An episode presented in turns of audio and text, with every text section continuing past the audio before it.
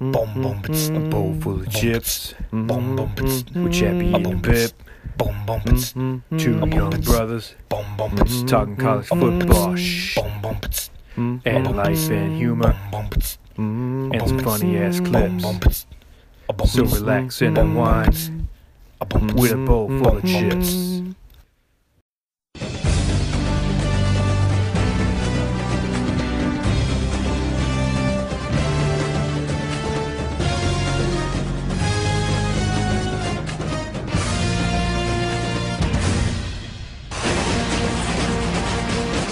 College football fans! Welcome to a mini cast of the Bowl Full of Chips. We say mini because we're excited. We are breaking down tomorrow's Week Zero football game. Two of them, four teams playing, representing the SEC, the ACC, the Pac-12, and even the Mountain West Conference. And of course, there are some FCS level games as well. But here in a Bowl Full of Chips, we like to stick to the FBS division. So we have our Week Zero preview not going to take too long. So if you're expecting our usual hour, hour and a half long banter between Bip and I, it ain't going to happen. Uh, we'll save us all the trouble. But um, Bip, it's like Christmas Eve today, man. I've got my notebook, I've got it set out, I've got my living room all uh, in order. I've got my snacks set out for the game day crew in the morning. I can't wait to unwrap the day, buddy. How about you? Yeah, and what a game we've been gift wrapped uh, to experience Florida and Miami in Right. week zero. And Yeah. I kind of feel bad for the uh, um, Hawaii and Arizona teams because, uh, you know, that's usually week zero. Everyone's real amped up to watch, uh, even a kind of a minor matchup between those two teams. And then they they get um, Florida and, and uh, Miami right before them. But if nothing else, it gets lots of people geared up and ready for that matchup. I'm excited to see both, my friend. I am too, and I think most people in the Pac-12 and the Mountain West feel bad for Arizona and Hawaii as it is. So, um, but you know, like you said, it's football, man. It's I don't I don't care who it is. It could be two 0 and 11 teams. My eyes are glued if that's the only game that's on, and um, it's going to be a great evening tomorrow night. I know you're going to be watching it. I'll be watching it too. Uh, can't wait to share it. So. We thank you for listening to A Bowl Full of Chips, college football's fastest growing national podcast. What we do and what we take seriously is college football, and we give you deep football insight and analysis because at BFC, we like to bring football closer. If you don't already, please give Bip and I a follow on Twitter. I am at champion underscore lit. and I am at BFC BIP.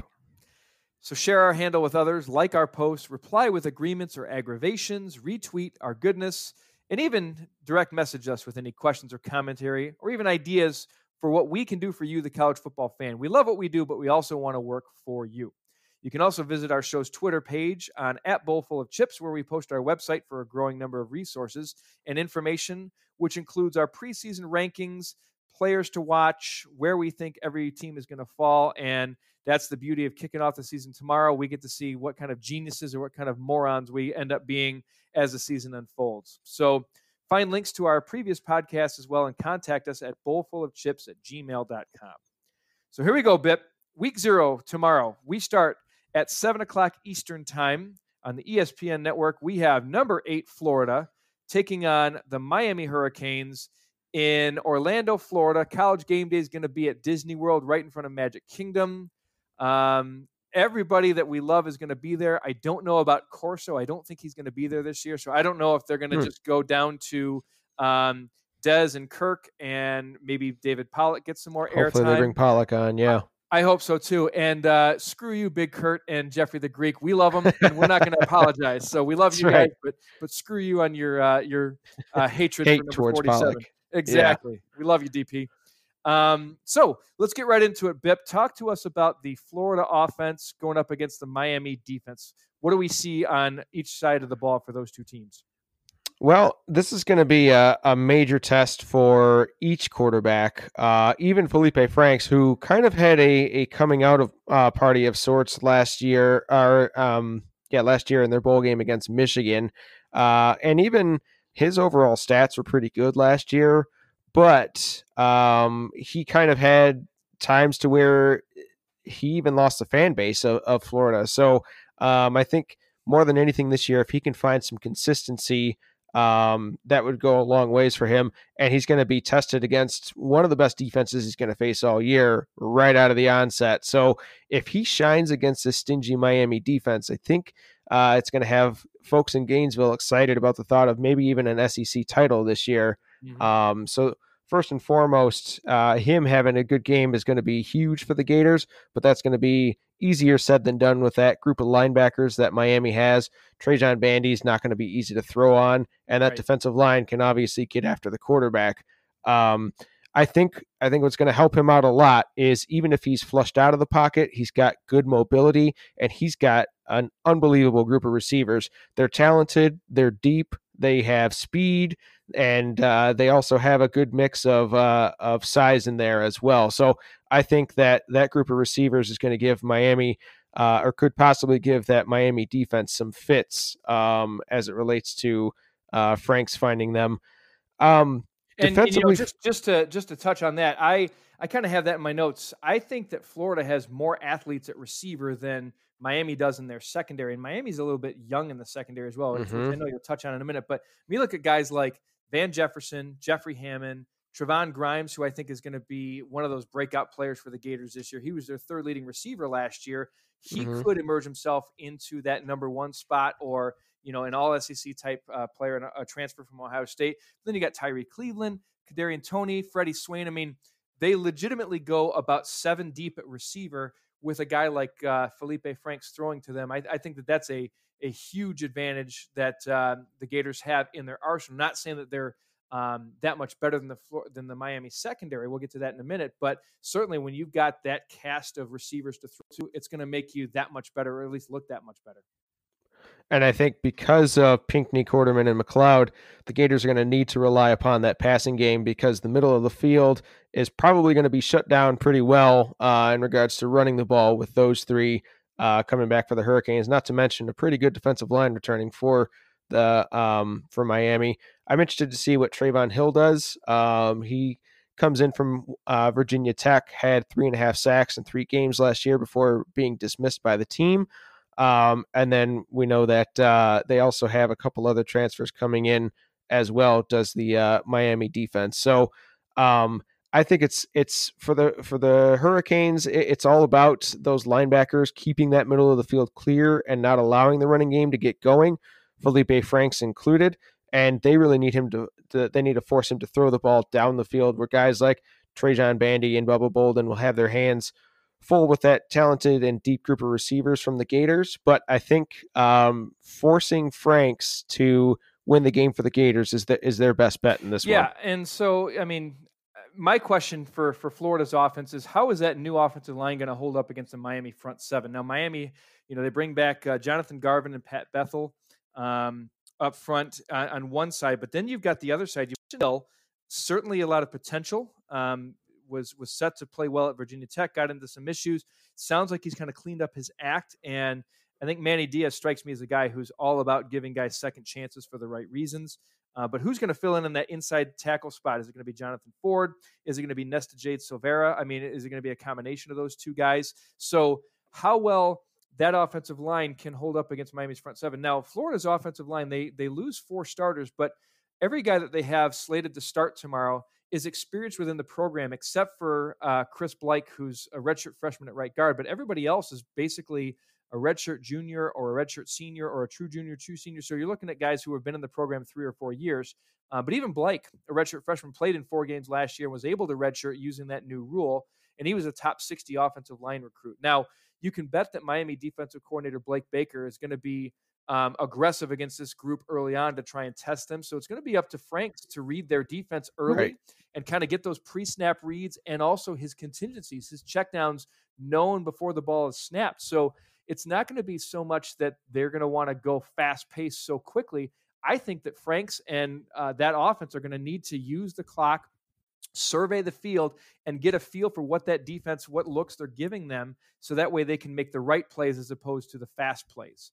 Um, he's going to need to know sure. his progressions. He's going to have to be smart if if the uh, if the Canes defense is going to get to him early. He's you know settle himself, not get too ahead of his game really Frank's the, the, the biggest battle he's going to have tomorrow is to stay within himself and not get too uh, flustered, not try and beat the Miami defense all on his own. It's okay, Felipe, if it takes you four quarters to get it figured out, because I think that your defense is going to do a good job keeping you in the ball game. So you don't have to right. win the game in the first quarter. You know, it's kind of like that baseball analogy. Um, you don't have to, you know, hit the home run every time you go up to the plate. If you can dink and dunk, and if you can get things done the way that Dan Mullen's offenses typically do, um, you're going to do well. So my confidence is more in Dan Mullen and his offensive staff, Billy Gonzalez and John Hevesy, the co-offensive coordinators, to make those proper adjustments over a younger and quote trying to impress Manny Diaz and Blake Baker because I think that those two, Diaz and Baker, kind of have more to prove going into this game. We talked about the receivers that Florida has.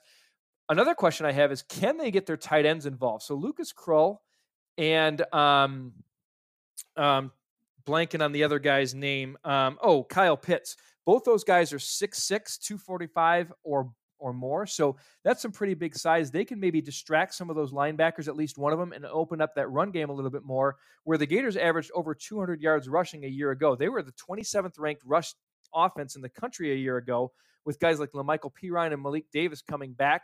I think that they are ready to go right at that Miami defense. And I know you talk about those linebackers, and they're the best in the country. Um, but I think that that's going to be a, a, point where if Franks can open them up a little bit, then you go right at them with Perine and Davis. So um, then turning over to the uh, the other the opposite sides, um, the the Miami uh, offense is going to be pretty similar in regards to the quarterback position, um, but probably with more more question marks. Obviously, Jarren Williams wins the starting job.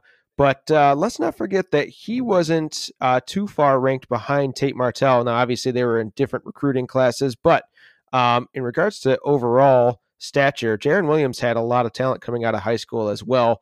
Um, now, I the biggest question that I have with Williams is obviously we've never seen him play before. So, what does he bring to the table um, in his college career? But more so than that, how does he keep his head? Uh, how does he keep his his wits with him? Because you know that um, not only is he potentially going to have that thought in the back of his head, but all of the Canes fans are going to be thinking if he goes out and has a a couple three and outs within the first three or four drives, do they start chanting for Martell? Does he start to look over his shoulder and start to press more? So I think him not letting the game get too big for him is going to be mm-hmm. huge for the Hurricanes because he's got some talented pass catchers to throw to. KJ Osborn, Jeff Thomas, Brevin Jordan, and he's got a pretty decent running game that, to work with as well. So I think if he can manage the game against that Gator defense, which has a potentially very, very good pass rush. I really like Jabari Zuniga. I like Jonathan Greenard, who comes in from Louisville, having transferred in last year. I think that those two guys can really get to the quarterback, and that's my number one thing for the Gator defense is how much pressure can they get on the young quarterback and Jarren Williams, and can they force a slow start? Because if the Miami offense starts off slow, you start to wonder is it going to be similar to last year to where they just couldn't mm-hmm. get out of their own way? Um, and you start to rattle that quarterback, that'll go a long way for this Gator defense. Um, and then um, CJ Henderson in that secondary returning with also Trey Dean, Donovan Stiner, um, some guys that can really attack the ball once it's in the air. Um, and, and, I think that they're going to need to rely on that because they lose a couple of good linebackers from last year. Um, so for the Hurricanes, um, I think if they can if they can slow that Gator defense down and string together a few drives within the first and second quarter and, and get Jarren Williams' feet underneath him, I think that'll be the biggest key for Miami, especially if they can get that running game going. Um, now, Lorenzo Lingard is going to be out, but they have a couple capable backs. Uh, Cameron, Mo- Cameron um, Harris. Uh, yep. Cameron Harris, thank you. DJ Dallas. Um, I, th- I think that Miami with that better offensive line than what Florida has going. I think if we're going to see a good running game in this uh, in this matchup, it's definitely going to be in favor of the Hurricanes more so than it's, the Gators. I I am actually going to disagree with that. I I see Florida's offensive line coming out of tomorrow's game looking better than Miami's. Miami was kind of up and down last year, and, and, where we really saw them struggle was toward the end of the season with their offensive line. Now, um, Navaughn Donaldson and um, Scaife they're two guys, really the only two guys returning, and eh, we know that both teams can recruit, but um, with Lingard out of the game, I think that's going to put more pressure on Harris and Dallas. And I don't really see DJ Dallas as um, as a true running back. He's more of that scat back, more of a guy that's going to you know hit you with quickness, more on that RPO type, uh, you know, back out of the backfield. You know, whether it's on runs or whether it's swing routes or whatever. But Mhm. um, yeah, I, I agree though. Jarren Williams, you know, being the starter from Miami, there was a lot of hype around him, and it kind of got lost in the shuffle. I don't. I don't really understand all the love affair for N'Kosi Perry last year, except for the fact that he was looking better than Malik Rosier, but a lot of guys in Miami were looking better than Rosier last year. Um, but but Williams had a lot Right. of uh, a lot of positive talk out of the spring, even when Martell got there. Now Martell has been rumored to be taking some snaps at wide receiver, and the guys at ESPN made a good point. You know, is that going to be smoke and mirrors? Uh, because you have to figure that unless Jarren Williams starts off his career with a bang, we might see Tate Martell for a series or two just to kind of change and pace things a little bit. Um, I mean, it looks like long term Williams would be the guy, but I would not be surprised at all to see two quarterbacks for for the Canes tomorrow. So I see the Gators having a sizable advantage here uh, on defense. So um, their secondary, which was 17th against the pass last year, I think should stifle and shut down the Canes attack for most of this game. You mentioned the top three targets that Miami has in Thomas and Osborn and Jordan. Brian Hightower is another name, but again, um, this is going to be a, a loud environment and a in a big time defense that Williams is going against. I think that this game would have been better maybe for week three or week four for Jarren Williams after going against Bethune Right. Yep. and you know maybe a, a Matt belt school, but not to come right out of the gate against um, you know the, the Gator defense and uh, their D coordinator. Uh, excuse me, Todd Grantham. So, you know, Grantham was lured by the NFL and he said, no, I'm going to stay here. And I think that goes a long ways to reverberating to your players. And I think we're going to see a lot of chop on that Gator D line. You know, you talked about Greenard and Zuniga coming off the edge. I like Kyree Campbell eating up the middle as well. So unless Cameron Harris runs for over 100 yards, I'm seeing the offensive unit for Miami struggle in this one and and seeing the Gators kind of control things. So then you go in the secondary and the Gators have uh, you know, pretty darn good secondary, one of the better set of safeties or group of safeties in the SEC. They're good with Henderson and uh, Rico Wilson, who also comes back from injury. He was out for most of last year. So I, I think that's going to be an interesting thing to watch is how how Wilson does because you know that Williams is going to be told go away from CJ Henderson, go to the other side of the field. So that puts him against Wilson and uh, you know most likely going to be matched up against uh, you know one of those quick Miami receivers. So how how well is he going to play coming off that injury? Um, so you know, kind of tipping my hand here a little bit on on what I see overall. Biff, give us your uh, any more thoughts that you have on those two units, or go ahead and give us with your pick for tomorrow. Now the line is seven and a half for. You know, giving up seven and a half points. Do you see him covering? What do you see the score? What do you see going on here? I I'm with you. I uh with your tipped hand there. I I think Florida wins this one rather comfortably. Um now I don't think either team goes out and scores a ton of points just because the defenses are so good, but I think that this is one of those games to where Florida scores maybe a couple um a late third uh quarter touchdown and then a fourth quarter touchdown and holds Miami to nothing Yeah. um in that fourth quarter. I like the Gators winning 27-13 in this one and keep an eye out. I think one of uh, or one of my uh, uh, players to to watch is definitely going to be Kadarius Toney.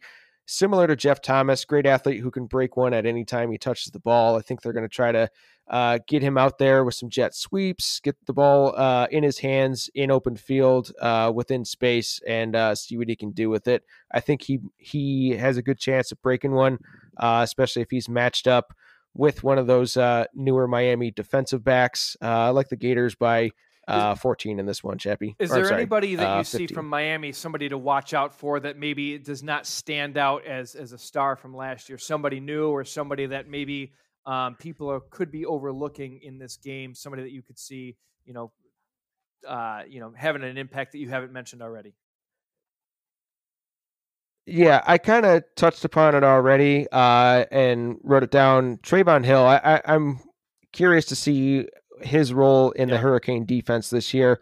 Um, I don't think that he's going to be one of their starters necessarily, but I think as a rotational defensive end on uh, rush downs, I really like his ability to get to the quarterback. So I think that if they bring him in uh, in a couple of blitz packages uh, in this game, I like his opportunity to get to Franks with that uh, newer offensive line that the Gators are, yeah, are he had, going to roll uh, out. 16 starts at Virginia Tech. He racked up 11 and a half sacks in three years. So you're talking a guy who had about four sacks per year Right. on average. And we know that that was really more like, you know, maybe two his freshman year and then five and five. So, um, yeah, I'm interested to see that Mhm. as well. I have. I have DJ Ivey on the defense. So you already talked about Jarren Williams at quarterback, Cameron Harris at running back. I think those are going to be two pivotal guys on offense. But on the defensive side, opposite Trajan Bandy, it's going to be either Al Blades or DJ Ivey, and I think both of them are going to get a chance to play. But Ivey's a little bit bigger. He goes 6'1", 195 pounds, and I, I remember hearing more talk about him from Miami circles than I do Al Blades. Blades, of course, has the name, the legacy. I believe he's the son of either Benny or Brian Blades. Um, but uh, you know, Ivey's got more upside from what I hear and can play the corner better than Blades does. Blades is really more of a safety type. So I'm going to watch number eight for Miami, DJ Ivey, and see how well he steps up against that uh, group of Gator receivers. So uh, for Florida, my guy to watch, you already mentioned him, is Jonathan Greenard. So you said transfer from Louisville. He had nine and a half sacks and 70 tackles and just nine starts for the Cardinals. Comes over, he's going to line up opposite all SEC DN Jabari Zuniga. Um, and he's going to go against a cre- questionable tackle from Miami, who will likely lack the needed confidence that he needs this early. So you have to figure that um, Delone Scaife is, you know, he's one of their best offensive linemen, maybe their best offensive lineman at the left tackle spot, and he'll be protecting the blind side of Williams against uh, Zuniga. But then you've got Greenard on the opposite side going against um, Herbert, who's a sophomore, uh, you know, big guy, 6'5", 302, but Greenard is is quick and, and has some some good pass rush moves. So I'm going to be interested to see that new Gator on that defensive line. I think he's going to come up pretty big. Um, for my pick, I'm going to go with Florida as well. They're going to cover the seven and a half. I see him winning by 11 points actually. Um, so double digits, and you know, not as big of a spread as you, but I, in a similar fashion, maybe going away. I think this game will be pretty close through maybe two and a half quarters, but then Florida gets a score late. Miami just can't, um, you know, punch it in to, to make it closer. I really think Felipe Franks is going to have himself a game and prove that the Miami secondary still has some work to do. And that's honestly, um, I think, going to be the advantage that the Gators have, believe it or not, is going to be their pass game. Now, I know Miami was the number one pass defense last year, but they lost three starters from last year's team. They're going to be young and they're going to have some new guys in the system. We talked about their, some of their transfers like Bubba Bolden, and they've got young talent, but I don't know how well versed they are in this system, especially now that they got a new defensive coordinator, Blake Baker, who's adapting to Manny Diaz's system. And anytime you get a new head coach, there's there's a lot of intangibles that go into it more than just schematics and whatnot. So um, I think as long as Franks has time to make quick throws and properly run that spread offense of Dan Mullen, this could be a game of lumps for the DBs of the U. So, yep, I have uh, Florida in this one, 28 17. So let's switch over to the uh, the west west west coast, actually off the mainland and out into the islands of Hawaii. So the Arizona right. Wildcats favored by 11 points, and I'm a little bit blown away by this spread, and and we can talk about that when we get into our picks. But they are an 11 point favorite at Hawaii. This game kicks off at 10:30 Eastern time, uh, so you know 5:30 local time in Hawaii. So um, let's take a look, Bip, at some of the offense of Arizona against the defense of Hawaii. Give us your rundown of the Wildcats offense and the Warrior defense. Well, uh, starting with uh, Arizona, it's all going to be a question of which Khalil Bingo. Tate do we get this year? Do we get more of the 2017 or the more of the 2018? And if he shows more 2017 than 2018 in this game, then the Wildcats could be due for a few more wins than what people expect going into this game. Um, now, this is a defense that he could easily showcase his skills, both passing and running in, as the uh, Warrior defense was 109th in scoring D and 100 in they total. D last year. Um, they gave up more yards rushing the ball than they did passing the ball, but they certainly weren't uh, a great pass D either. Um, so, it, which is unfortunate for the Wildcats going into this one because they lose Yeah. um, their top four receivers uh, going into this season. So Tate is maybe going to be forced to run the ball more than he wants to this year, um, regardless of of what the the game plan dictates, because he didn't really have anyone to throw to. Um, I think in this one, because Hawaii has um, a a better pass D than a run D, and they return all of their secondary. Um, or I'm sorry, four out of their five uh, starting secondary. I think that we could see um, Arizona run the ball a decent amount to try and slow down that Hawaii offense, keep them off of the field as Hawaii can score points in droves, and especially playing Hawaii. in Hawaii. Um, now it's it's not it's it's it helps for Arizona that it's the first like, first game of the year, and they have two weeks until they play FCS opponent Northern Arizona. So it's not a typical trip to Hawaii, but it's still, I, I imagine, right. not an easy trip for the Wildcats to make. Um, so I think I think that if Arizona can can run the ball effectively and kind of control that clock more, and definitely have Khalil Tate be more of a dynamic playmaker, that's going to be their biggest opportunity in this one.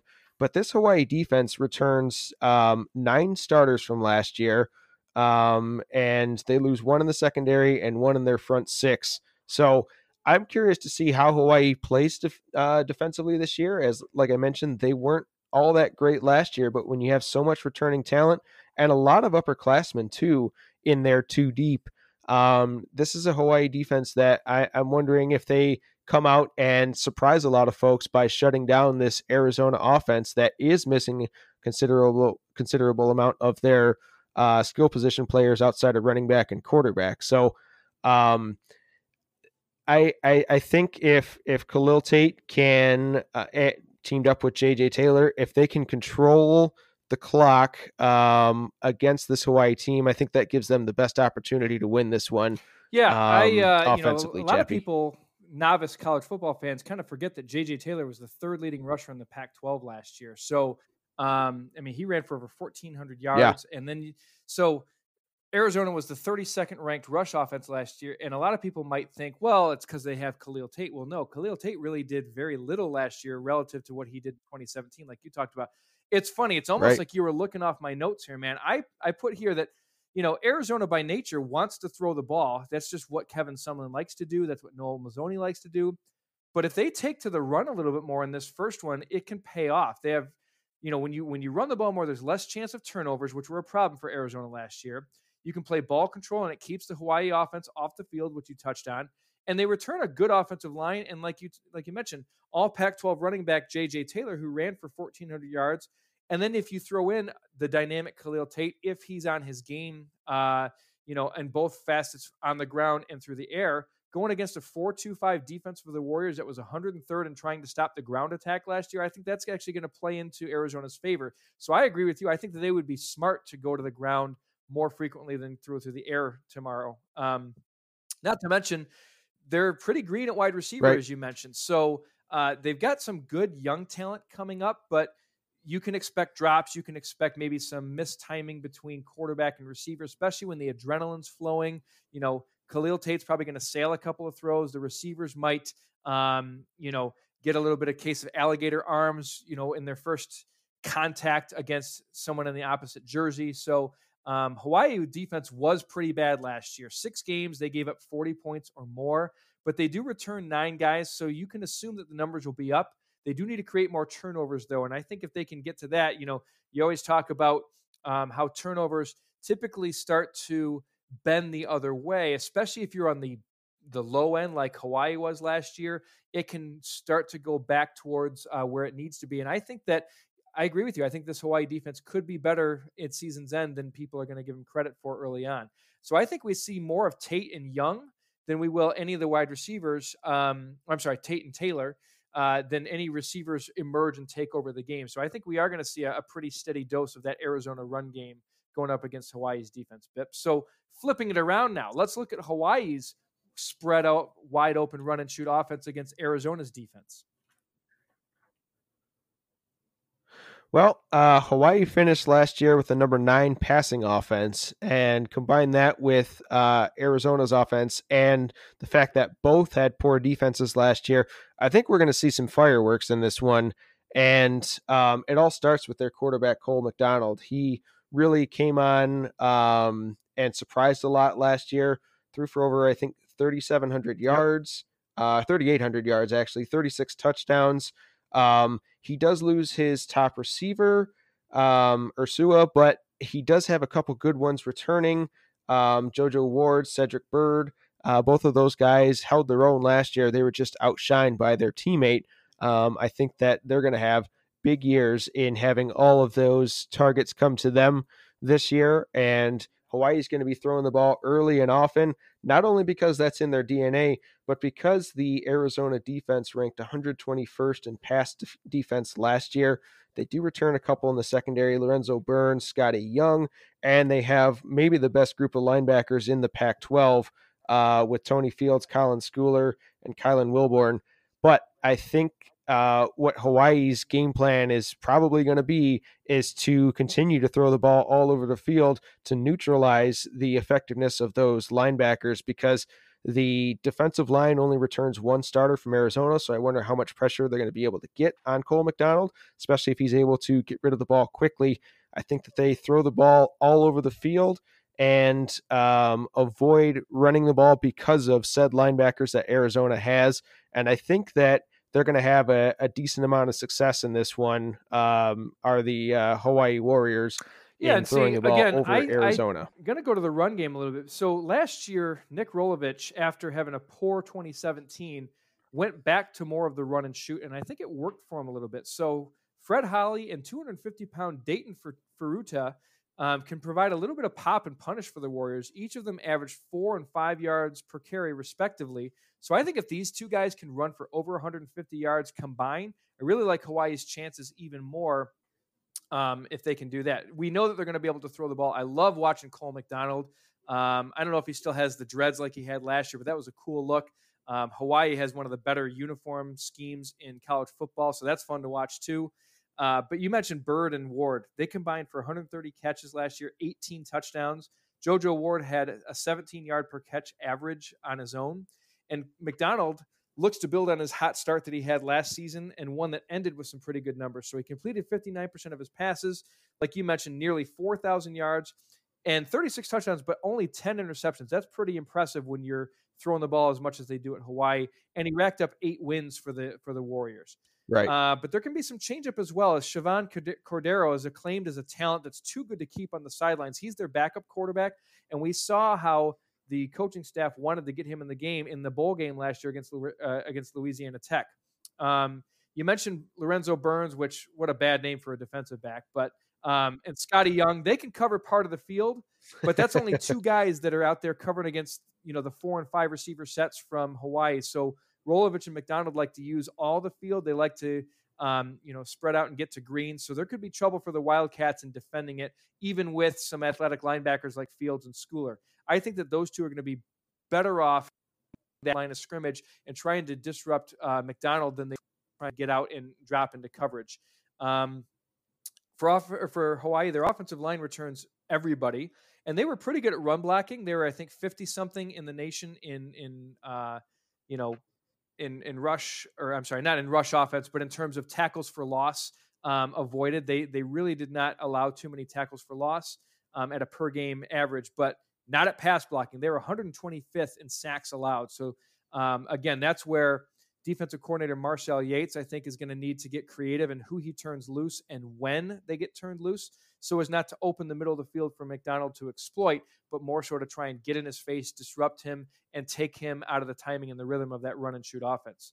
The two teams that Arizona played last year that closely resembled Hawaii, though, Houston and Washington State, Arizona lost to both of them and gave up a combined 114 points. So I'm a little bit nervous for this Arizona defense going up against an offense like uh, Hawaii. And I really like Nick Rolovich as an offensive mind. So, uh, Bip, who are a player or two from each team that we should watch out for uh, from your perspective? Well, we both touched upon JoJo Ward, but he's still going to be my player to watch. Nine touchdowns, 17 yards per catch last year. I think he fills in as Hawaii's top receiver this year.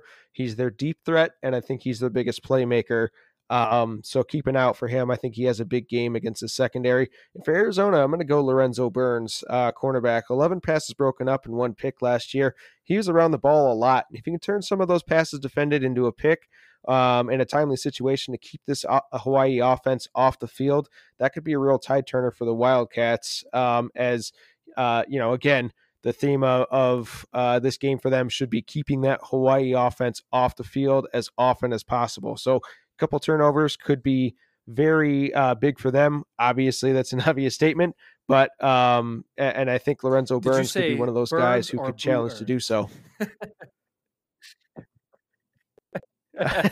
I was saying Boo Earns. So, um, yeah, I, am going to go uh, for for Arizona. I'm going to go with actually two guys at receiver, Jalen Boobie Curry and Drew Dixon. So these two guys are going to get um, the start at wide receiver, at least at two of the receiver spots. And we talked about how that position is wide open. Now, Curry was their top recruit this year. He was in for the spring, turned some heads with his play and his size. He goes 6'2, 206. So, a pretty big target for Khalil Tate. Dixon also has pretty good size, going 6'3, 210, and he wears the number one. So you know that there's got to be some good to follow that number and a little bit of swag too. You can't just throw on the number one and expect that, um, you know, expect to be humble and, and, not have people try and challenge you. So those two guys for Arizona for me. Um, on the defensive side, look out for McKenzie Barnes. So Jace Whittaker is slated to start at uh, the corner spot opposite Burns, but if he has some troubles, Barnes offers a bigger option at six one and did some good things in the spring, especially at getting to the ball and creating turnovers. The coaches uh, really praised him highly for what he did. So watch out for him on that defensive side. For Hawaii, uh, you mentioned Ward and Byrd. And so since those two guys are going to be the focal point, I'm going to say Melquise Stove Cal. Um, he goes, I think, five foot 10, 190 pounds but he could be another good slot receiver to make good yeah. use of the green for the Warriors, especially if a lot of their attention is going to be on Byrd and Ward. Uh, look for Stovall to be a guy who can rack up the, the yardage coming from McDonald. And then defensively, I like Mason Vega. He's a 6'3, 265 Juco transfer who's going to get the start at defensive end. Now, he could look like a hero or a fool against that read option offense when he's got to decide, you know, do I crash down on JJ Taylor or do I go and take Khalil Tate? or do I do the smart thing and just blow up the mesh point altogether and and try and disrupt it at all? But that's going to be Mason Vega's job on defense for Hawaii. Uh, so it'll be interesting to see how he comes out in his first game as a Warrior. Uh, give us your pick, Bip. What do you see happening in this game? Again, the spread is uh, Arizona giving 11 to Hawaii. Do you think that they cover or who wins straight up? I'm with you. I think that this this uh and maybe this is Vegas that it's just baiting everyone, but I think that this spread looks ridiculous. I have Hawaii covering. I have them winning outright, and I have the score. Like I said before, there's going to be some fireworks in this one. Okay, 44-37 Hawaii Warriors over the Wildcats. Straight up, but I I actually see it lower scoring than people might think due to the fact that I think both teams are going to try and use the ground a little bit more. I think that we're going to see a little bit of mistakes you know, or some mistakes through the air, you know, maybe uh, a couple picks on each side. Um, you know, again, I'm not sure why the odds makers see this spread mm-hmm. so wide given the lack of receivers and the uncertainty of Khalil Tate under Sumlin and Mazzone last year. Uh, I could see Hawaii possibly putting up a a big number of points going into this, but uh, you know, again, it's I think that you know, first game we could see a little bit of a stall. So I'm going to go Hawaii 28-24, which I know again is is lower than some people might be expecting with a uh, a Pac-12 and a Mountain West team going out in the uh, in the uh, Hawaiian Islands. But uh, yeah, I see Hawaii 28-24 covering the spread and winning straight up. So. And, I'm hoping that Hawaii starts off their season similar to last yeah. year, where they scored 43, 59, 43 for the first three games. But I see your point. If if this does turn into a, more of yeah. a ground and pound game than people expect, uh, and, so then I can see I can see that for, for sure. You will, but that's how we see it, and we like visionary in a lot of what we do. Um, BIP throughout the season, giving you our weekly picks of the week as well as post weekend follow up on what we saw and what we can expect. So if you want to be more informed than the other guys, continue to follow us here on a bowl full of chips. And if you haven't already subscribed to us, please do so. Hit the right buttons, get your chips so much easier, so much faster. If you haven't heard our SEC, ACC, or most recently our Pac 12 podcast, our season previews, give them a listen so you can uh, follow up a little bit more on the Gators, the Hurricanes, and even the Arizona Card, or I'm sorry, the Arizona Wildcats. give them a listen tomorrow before the games kick off at 7 p.m. Eastern, again with Florida and Miami, and then 10:30 Eastern time with the uh, the Warriors and the Wildcats, Arizona taking on Hawaii. And again, follow us on Twitter. I'm at champion underscore lit, and he is at BFC bit. So have fun, happy football tomorrow, and celebrate. The season is here, boys and girls. Woo! He is Bit. I am Chappie. College football is here, and we are oh so happy. Good night, everybody.